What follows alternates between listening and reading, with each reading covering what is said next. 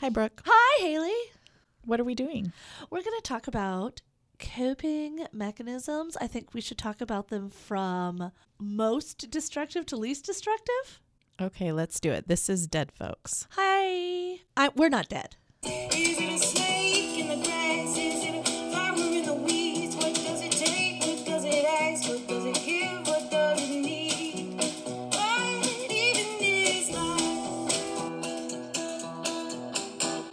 So, coping mechanism. So, we're going to start with worst? No, best. Worst to best. Worst to best. I know what my worst is right off the bat, and I feel like it's something we share. Do you want to say it at, At the same, time? Okay. Let's see. One, One, two, two, three. three. Eating. Food. So much food. Mine started before my mom died. Once she decided, that's it, I'm not going to fight it anymore. There's no point. After a lifetime of dieting, she said, I'm going to eat whatever makes me feel good. And sometimes that would involve me going to get her fries from Wendy's, a burger, no, a sausage biscuit from McDonald's, ice cream from Foster's Freeze, and then like something random from the store. The only thing that surprises me about that is who gets their fries from Wendy's and not McDonald's. My mother. It, that's the cancer talking. I mean, gallons of so much ice cream. Thank you, Superior Dairy in Hanford, for existing because you really brought some joy to my mom's life Superior- that last year I, I, yeah, sure. and to everyone's Haley's life. mom's. My life, every time I go there and have to have chocolate. She always just wanted vanilla, which I thought was crazy Oh, because they have such other good flavors. Yeah, but girl, a, a good vanilla is a beautiful thing. But here's the thing, and this is something that people to the valley will know. I can eat, like, have no doubt. If I went to Superior Dairy and I was getting one scoop, I would say, don't give me the full scoop. Like, that's how much they give you. It's a it's a hefty portion. My little tiny mom could eat all of it in one sitting. She would immediately get sick, but she would eat it all. I can eat it all. Wow, that's a lot of ice cream. But in any case, point being, I would go, I would be sad and tired and depressed getting her all this food. And so then I would also, too, be like, well, if I'm at Wendy's, I guess I'm getting some chili. And if I'm going to McDonald's, I got to get a Coke and so on and so forth. The chili so at Wendy's is actually pretty good for you. you're not helping. I'm just saying. I'm just saying. Like I'm just saying I did not eat well. I don't eat well.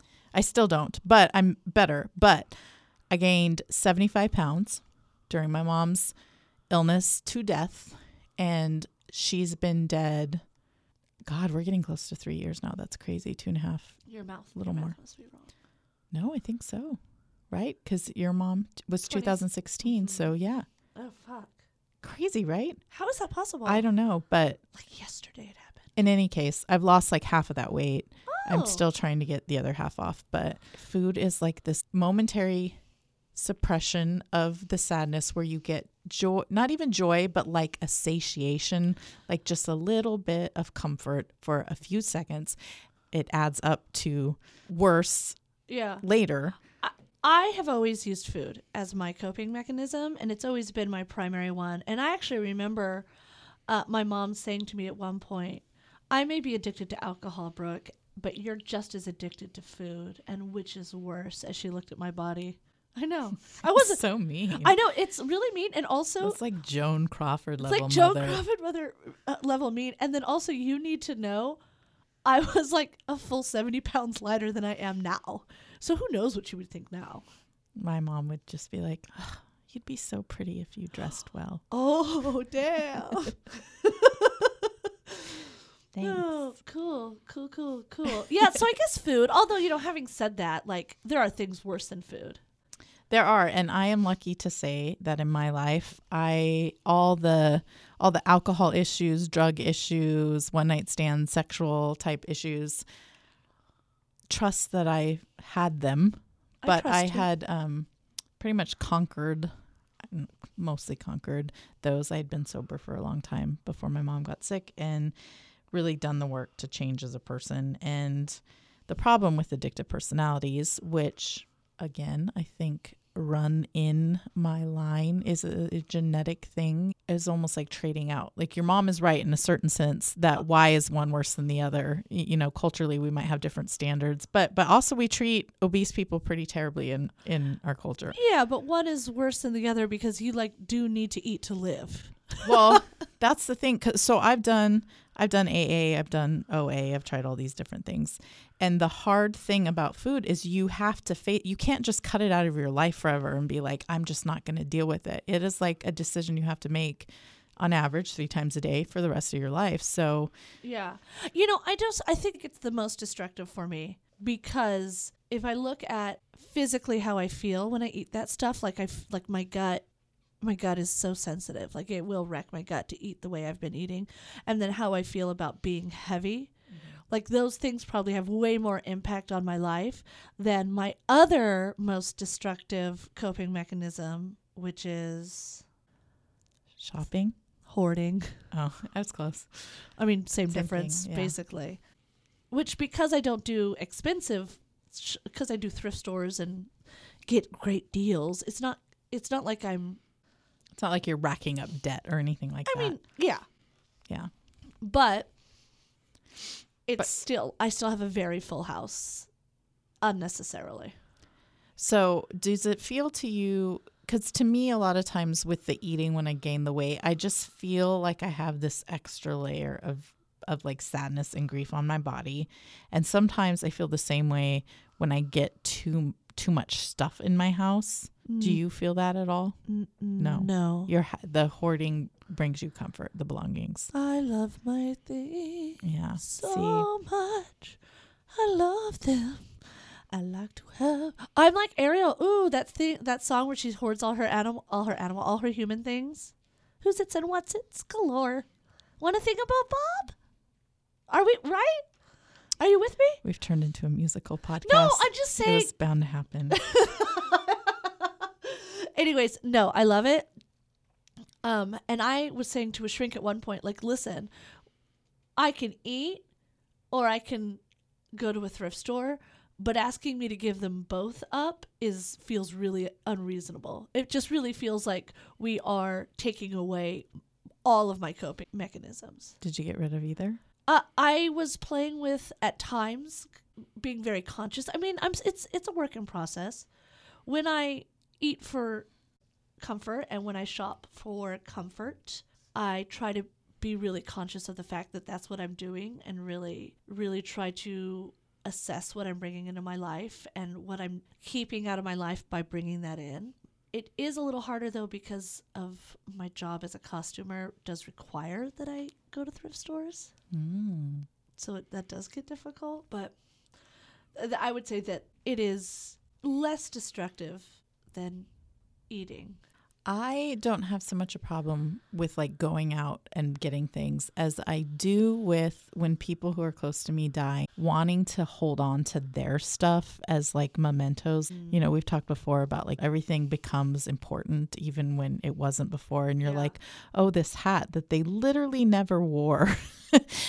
I, I must have it to remember them. And so I had, you know, my cousin died and then my grandpa died and then my mom died and I had a couple friends die. So, and now my grandma is aging kind of out of life. So, I, my house suddenly is full with all the stuff where I can't, it's not just having like, okay, here's eight people and you have one belonging per person. It was like I had to take 12 things per person. And all of a sudden, my house is just full of crap. And I feel like there's all these dead energy things hmm. around. So mm, I'm condensing down and I just had a yard sale where I let go of a lot of that stuff. I put a lot of that stuff in the pile. And I have to say, it felt good. Bittersweet. I feel like bittersweet is like the way I feel about most things now. i have my skeptical face on listeners you don't think it felt good? i'm sure it felt good for you You're saying it wouldn't feel good for you. no i have a lot of stress and sadness when i get rid of things do you remember the picture i posted remember when i had to go from a two car garage to a one car garage I do. do you remember that picture of the baskets that i kept Mm-hmm. you need to know I got rid of about half that size picture of baskets, and getting rid of each and every one was hard. And I find myself wanting to buy baskets because I got rid of so many baskets. I it's like I forget about the baskets I had. Getting rid of the baskets that I got rid of was so difficult. Does that make sense? Um, I feel like the word baskets is starting to sound funny. All right. well then what's your next Also, All right, we've talked I, about I I just want to ask you, Uh-huh. what do you think that's about? Oh, the hoarding? Well, the the baskets or anything. You know, I don't know. I haven't really examined that with a therapist yet. I know that I have had um, a real love of things my whole life. Like I remember collecting and really cherishing things as as far back as I can remember. Um, so I'm not really sure what that's about. I wish I knew. I don't know. Um, maybe I'll go do my half-assed Google research that I do and come back to you with an answer Oh, about But- why I'm a hoarder? About why I mean, I don't know. not not why you're a hoarder necessarily, but like why it makes you sad, Oh, to get rid of things? why it's hard for you. Yeah, what are you what are you associating with the oh keeping? well because because uh, the potential's gone the cool thing but isn't there be- always the potential to get? Isn't there more potential? Because now instead of that one basket, you could get any basket. no because i found a special jewel and i was lucky to find it Um, I I feel like with me, like if I have like a basket that I love, and then like I give it away at a yard sale, and someone I, I hear like, look, I found this great basket, and I'm like, basket. oh, this gets to go. Someone's getting it for an even better deal than I got it for, and they're gonna be so excited to have it, and it's getting its new life. It brings me joy. i just don't trust that people are going to give my my You're like, what are you gonna do with my basket? yeah i just don't feel like they're going to give it the good life i could have given it interesting. as as a basket that belongs to me it could be in a play it could time travel back to the olden days Or it could stay in your garage. Shush, shush, shush, shush, shush. It could also go camping with me. I mean, there's just so many things a basket with me could do. But but you often, I know this about you, get paralyzed by the possibility and then you have all these things that just sit there And don't and don't do used. any of those things because you're afraid if it becomes your camping basket that it can't be Another your theater basket. That's a hundred percent true. Haley White is is familiar with me, ladies and gentlemen. we have met. We have met. All right, I think we've talked about baskets about as much as any podcast So, should. are there any other things that you think you do Oh, that are like just straight up coping mechanisms. yeah that aren't good? We're still in the Well, we're getting to better and better. so this one is both good and bad, and that's the obsessive talking about it. I can talk about what is bothering me, whether it is the loss of my mother or my weight or society, literally nonstop, ad nauseum. I mean, I would fall asleep talking, and I think in some ways that's really good because I think like uh, you know we talked a little while ago about naming stuff, and once you name it, it becomes doable, and there's a lot of benefit in being self-aware. But I think also it's hard for me sometimes to leave the world of chatter and move into the world of action. Which Yeah. is why I love having Haley in my life. you think I'm an action person? I think that this podcast wouldn't be happening if you Oh. didn't take the action to make it happen. Yeah, I guess. I always feel like I'm such a s- small level action person, but I guess Well, compared to a no action person, it's very impressive. I don't know for me if if it's as much talking about it as it's thinking about it. I overthink. I know I overthink. I obsess. I am an obsessive thinker. I obsess. That's over so interesting because I'm actually not thinking about it unless I'm talking about it. Mm. Yeah, I think I I have a bit of an obsessive like loop of thoughts that happen and they can bring me down to very low places and they also can help pull me out, but that's one of mine. Yeah. So next, getting better the Yeah. whole time. So I was thinking like we would do five each because ten seems like a lot. so now uh, a coping mechanism I have that I actually think is ac- quite good that I've been able to utilize is so I took dialectical behavioral therapy for like I don't know a hot month, and then I couldn't take it anymore because I lost my health insurance bec- because America. And one of my favorite things, though, uh, that I learned in that in those series of classes was this idea of stopping in your tracks and then just analyzing the physical sensations of something. So I um, designed a show that is going up at one of my jobs, and I could only be there for first dress and second dress. Final dress, I could not be there, and I couldn't be there for opening because of another commitment. Final dress, they changed something. And my first instinct was like, I'm sorry, what? We had set the design. Horreur. Like I was like soups offense, right? But then I was like, all right, well, whoa, whoa, whoa. Ayala, before you send that text, what are you feeling right now? Well, my heart's beating faster. All right. Why is that? Well, I'm I think I'm embarrassed. What are you embarrassed about? Well, I'm embarrassed that that I didn't see the problem and fix it the two nights I was there. And then like I was able to like sit through that and I'm not doing listen, if you actually do DBT, I know I'm doing it wrong. so I- I mean write a letter if you want, but try not to be too mad. Um so I was able to kind of work through that and was like, okay, well, hey, I in the end I got to the place where listen, I made the choice to do these two projects. I knew that they conflicted. I knew that I would only have 2 days. The director has been living with his show. One of the things I gave up when I chose to do this other thing is kind of my right to get too upset about this. Yeah. And I need to let go of some of my ego in this because that's not what it's about. And go ahead and facilitate someone else's work. Calm down, crazy. You're still telling a story. You're still providing a great experience for, for students. Yeah. Well, I think that can be a useful tool in general. Oh, in, you know, deaf, deaf. just to stop and not only think of yourself and what's causing your own reactions to anything, but to give that consideration to other people and what might be causing their reactions to anything you're doing or saying. Yeah, yeah, and and it, it just for me it all stops with being able to just stop and start to identify concrete body sensations. Like, okay, what's happening in my body right now? Yeah. And what am I thinking? And why am I thinking that? Yeah. And same thing, like sometimes I'll get freaked out about my mom and or my dad.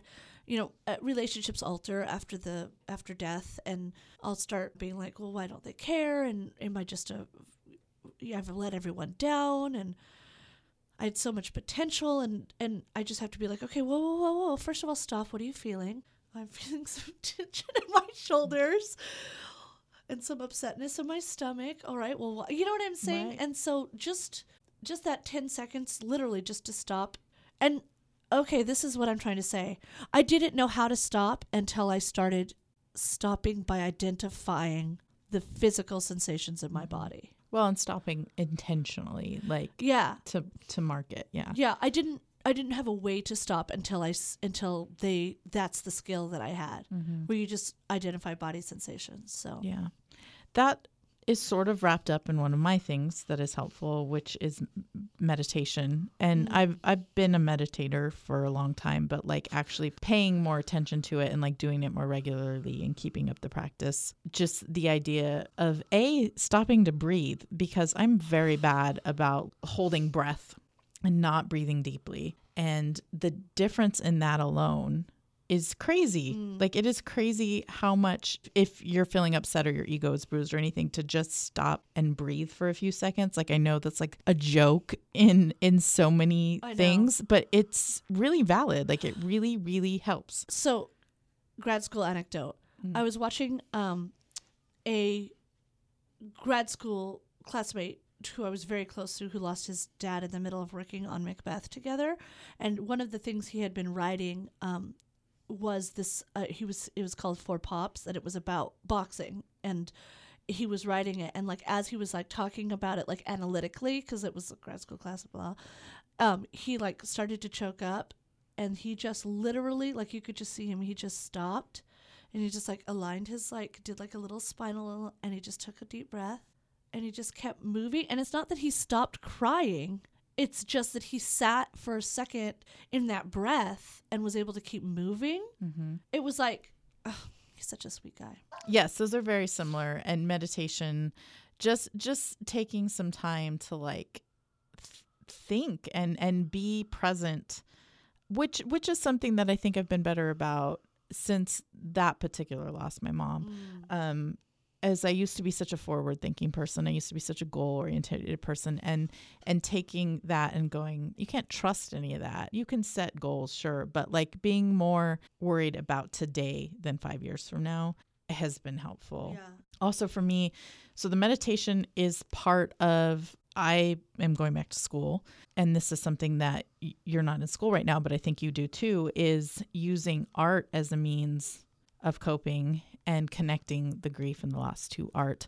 And for me, this grad school program, my grad school program is very good about incorporating like somatics into the art so that you're aware of your own body and your your own spirituality and state of being to whatever art you're creating Yeah. art and art you're observing for me art has been and writing whether that's freelance or not freelance but freestyle just journaling or writing poetry or whatever has been very very good for me Literally every person I've ever met has told me that I should journal. And I literally i think i've told you that Yeah. Yeah, you're one of the people I've met.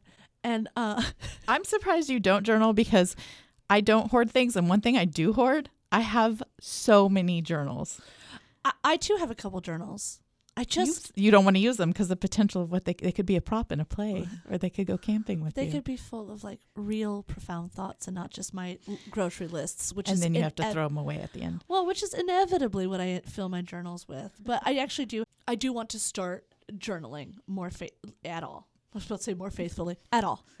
um, you know, I like what you're thinking. Uh, I have been very lucky to work on some of the most profoundly fulfilling artistic projects of my life since my mother's death. One of them came directly from her death, in that my dad gave me part of her health, um, her life insurance, and I used it to produce a play for myself. And then, really, the the joy I have making art, eh, and and the way I get to open up different doors within myself. I love that. And I love getting to talk about theater all day, every day with young people. Because even if, like, mostly their eyes are dead, sorry, I was just thinking about, like, their dead, dead eyes. Or just, like, they're on their phone and they're not even Like, trying I to hide like it. the youth are who are going to save us all so I feel like you don't spend as much time with the youth as I do. Anyways, um, there are uh, no the ones that are there are profoundly smart and intelligent and active and make me feel good. But tell just telling talking to people about Right. about theater and what I think it can do, which is like my actual job, fills me with a lot of joy. And this isn't just grief, this is dealing with my depression and whatever diagnosis my current therapist is giving me. But well let's talk before we came here you had talked about you're in a show right now I am. you're playing a role that you said feels a little off currently because Because it's it requires me to go a place I'm scared to go. The character is Jacques. Actually, we're not saying it that way. Jacques in uh i really wish you would all say jacques every, every time every time. Like it's totally modern and American, but it's Jacques. yes you have to cut out that because no one's gonna like that. But this character character is like a a rather infamous melancholy curmudgeon, and um, it's not there. Yeah, it's it's. I, I'm a little in the in the woods. Um, okay, because the character is in the woods. That's why I left. Um, still about this person that I am trying to live in, and uh, a lot of it is because I myself have just really deal with a, a lot of pretty severe depression and other things. And I am finding myself really scared to be 100% present in Jacques' melancholy because it just feels so familiar.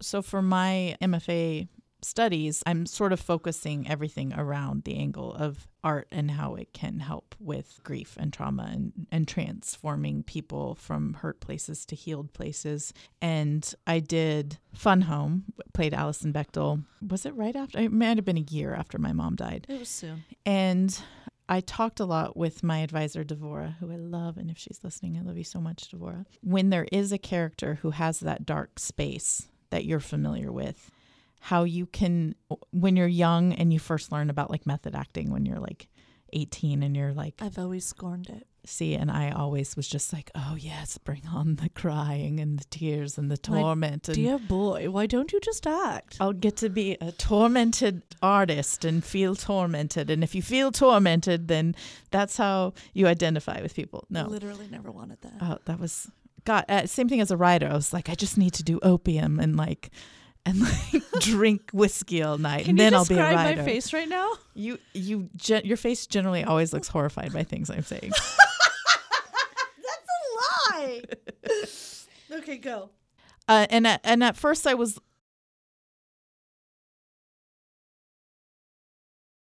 I was in danger of like really kind of loving to feel that melancholy and strife that she had. If for those of you who don't know, it's a play about how she had a complicated relationship with her father before he died. But what I realize lately is that there's something so comforting and something that I love about acting, and I don't really act that much anymore, certainly not as much as you do, is is actually being able to explore that with having the separation is, is like allowing the separation where you get to go to that place but not all the way because you're you are doing it through a separate character Yeah. and i think there's something in that that is a very healthy healthy coping mechanism and is one of my favorite things about acting now that I've come to a healthy place where I'm not that method actor who's like, oh, I'm playing, you know, a rape victim, so I'm going to use all my experience with sexual assault to just remember every horrible moment of having someone touch my body without consent. You know what I mean? That I do not do. encourage that young actors. It's it's terrible. Like, I just want to know who is encouraging that. Like we need May- to I, talk. you know, it was just it's the whole sense memory thing. You know, I Yeah. t- I took it very literally. I wonder though if it's like just a whole bunch of like creepy old white guys who are like, "Wow, let's see how vulnerable we can make these like young cry, girls." bitch, cry. Yeah, yeah, a little bit.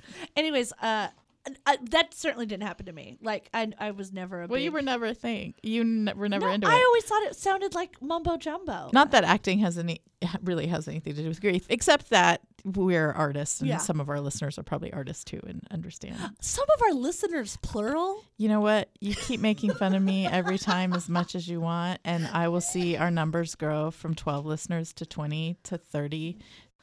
I'm telling you. I love it. I'm I love it. I love it because you know what? I think that's the most faith anybody has ever had in something I've been part of. like maybe ever in my life. I'm not gonna lie to you. That feels really good. Thank you, Haley. I'm just statistically speaking, podcasts have jumped to like they're from I read some article. What's the look on my describe my face right now? Shut your stupid loud face.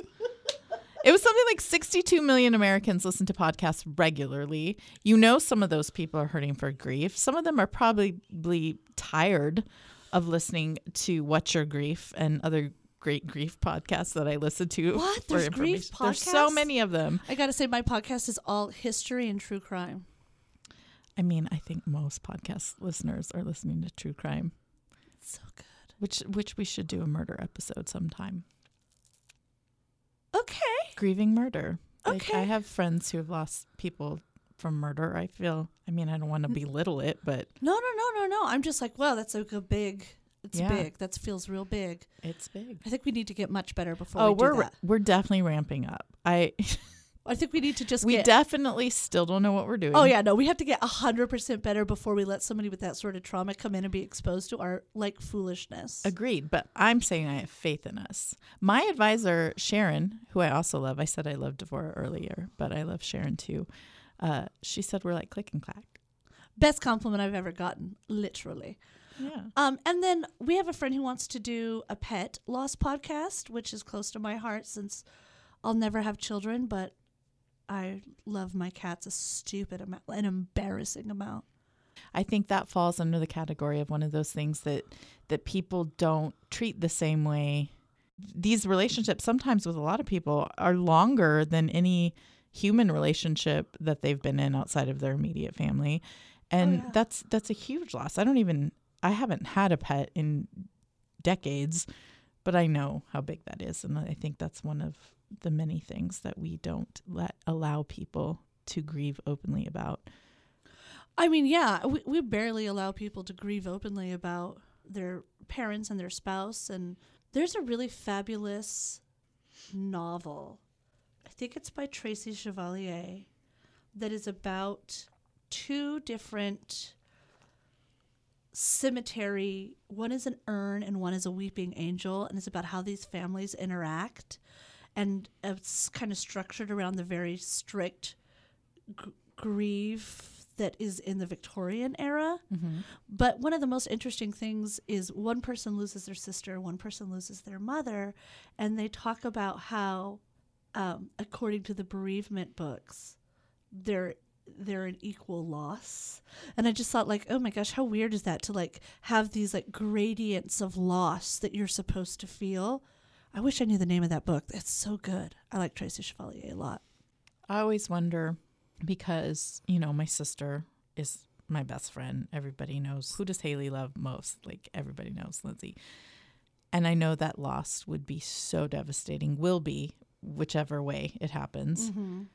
But I wonder sometimes, like when we talked about complicated relationships last time, I don't know that anything will hurt the way losing my mom hurt because I know that when I lose my sister, that she knows that she was my person, that everyone mm. in the world knows she was my person. And because she was my person, I feel like there is a bit of comfort knowing that I can, we, either one of us would be able to lay the other one to rest. Yeah. And it's like the whole not knowing that my mom, if whether or not she mm. knew I liked her thing. I wonder sometimes, or is it just like I, you know, I talk to my sister practically every day. Is that going to be more a harder loss because it's so close and it's so she's such a huge chunk of my day to day life. You may be lucky. Maybe you'll die first. Or maybe they'll be equally awful. Just teasing you. oh, I probably will. My sister's way more healthy than I am. Let's let's be honest. She's she's And younger. insanely healthy. Like Yeah. I she feel would, like she would be like, "Oh, stop." I feel like doesn't she like jog places and stuff all the time? I don't know. She she's she uh yes, yes, fights, B- boxing, kickboxing, boxing, boxes. boxing. Yeah, she has a boxing gym. She doesn't have one. She goes to one. Yeah, off track. Anyway, a little bit. Oh, but that's a that would be a very healthy way of dealing with grief. box. That's Exercising. Yeah, That's what I should be doing. yeah. Remember when we All used to do that? Although, although my sister and she fully acknowledges how crazy town this is. She they did like this March Madness thing at her gym, and sh like a couple years in a row, I think actually three years in a row. It's like whoever does the most hours in the month wins a prize or wins the title or whatever, like eight hours a day. Like you can even take good means of coping Oh. far. But but for her, she was like, a it's healthy, and b she wanted the honor. You Yeah. know, she was very aware. I think that I think a lot of people were judging her for it and, and telling her that it wasn't it, that it had turned from a healthy coping mechanism over to one that wasn't. But for her, she was like, it was actually helpful. It was Yeah. making her feel better. It was making her body feel better. It was giving her a reason to get up.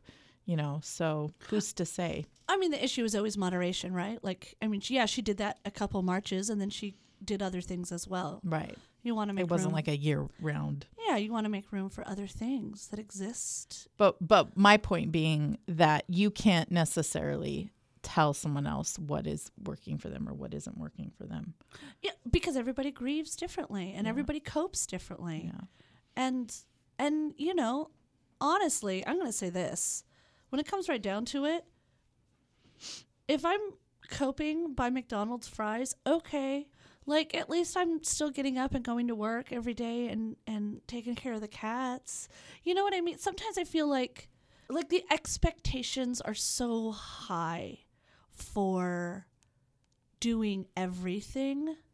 Having Right. your side hustle working your job uh, saving the planet, making sure you recycle, making sure you eat right, making sure that you know you're doing worthwhile things in the community, making sure that you're keeping your friend relationships and your family relationships open, uh, dating are Yeah. so important that sometimes I just, you know, I just want credit for like holding down a job and getting out of bed every day because.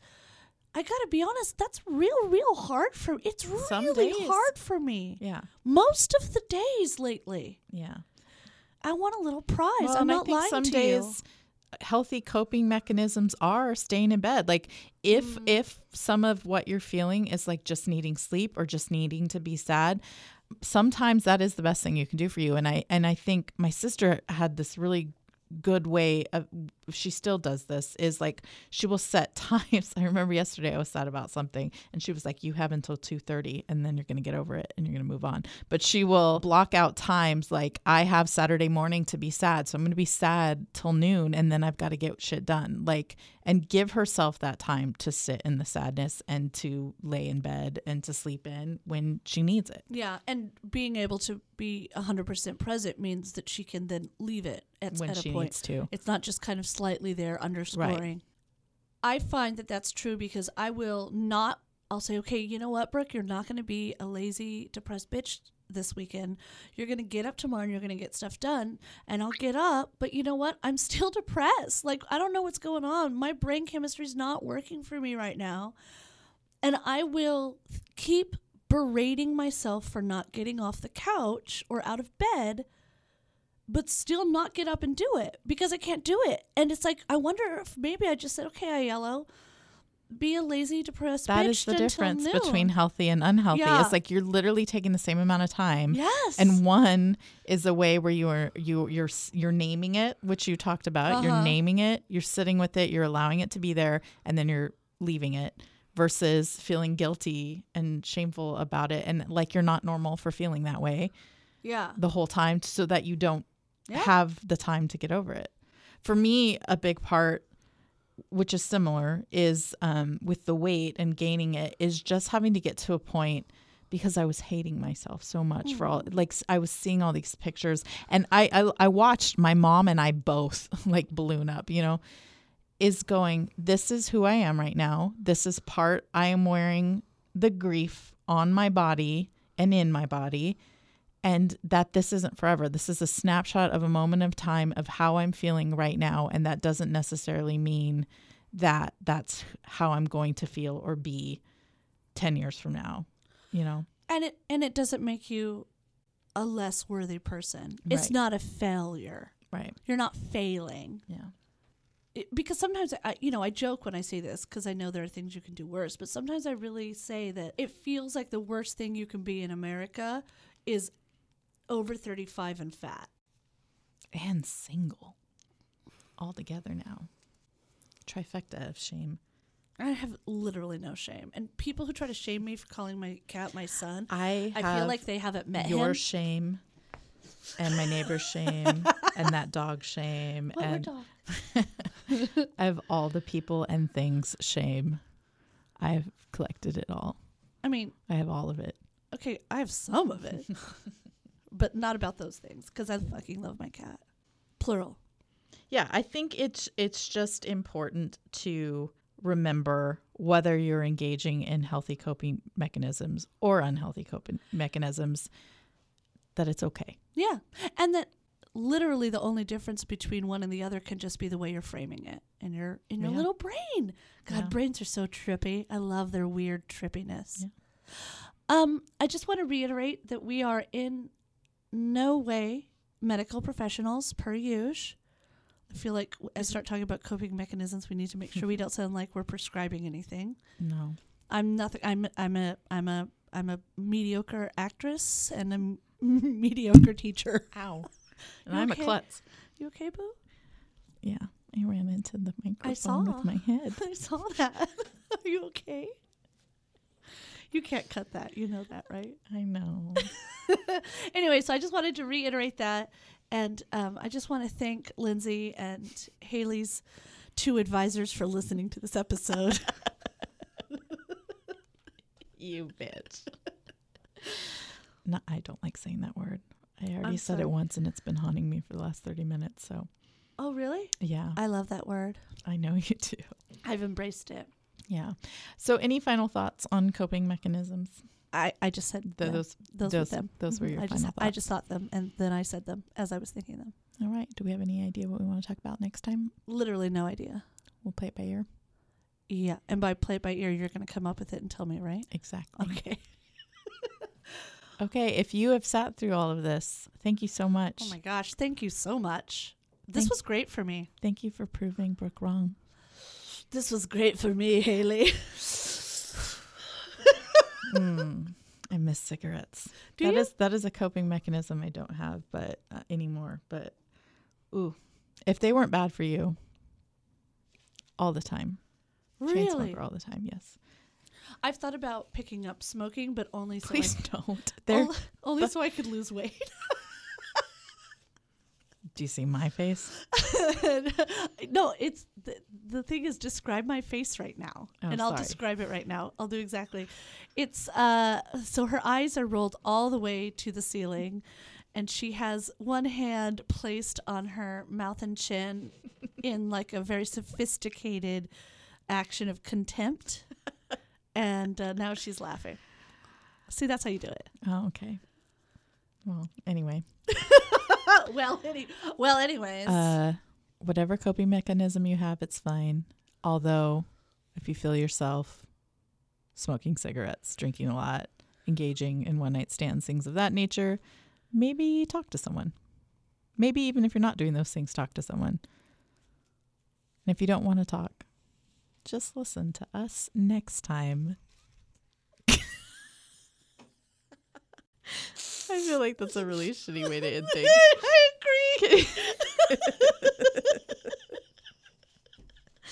At least we entertain oh, ourselves Oh, and make God. ourselves feel better. I mean, really, I mean, that is. Could we be any more white women?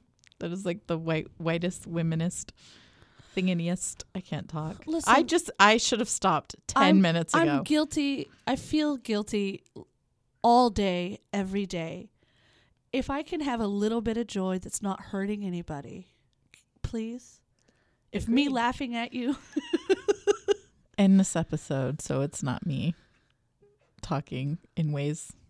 oh, I'm ending it. Yeah, I'm gonna. Hey, I just want to say again, thank you to the three people listening and anyone else Haley may have badgered into listening to this. It helps us out so much, and we hope it helps you a little bit too. Perfect. We'll see you next time. Bye. Is it a wall? Is it a well? Is it a building or a bridge? Sometimes it's hard for me to tell what fucking structure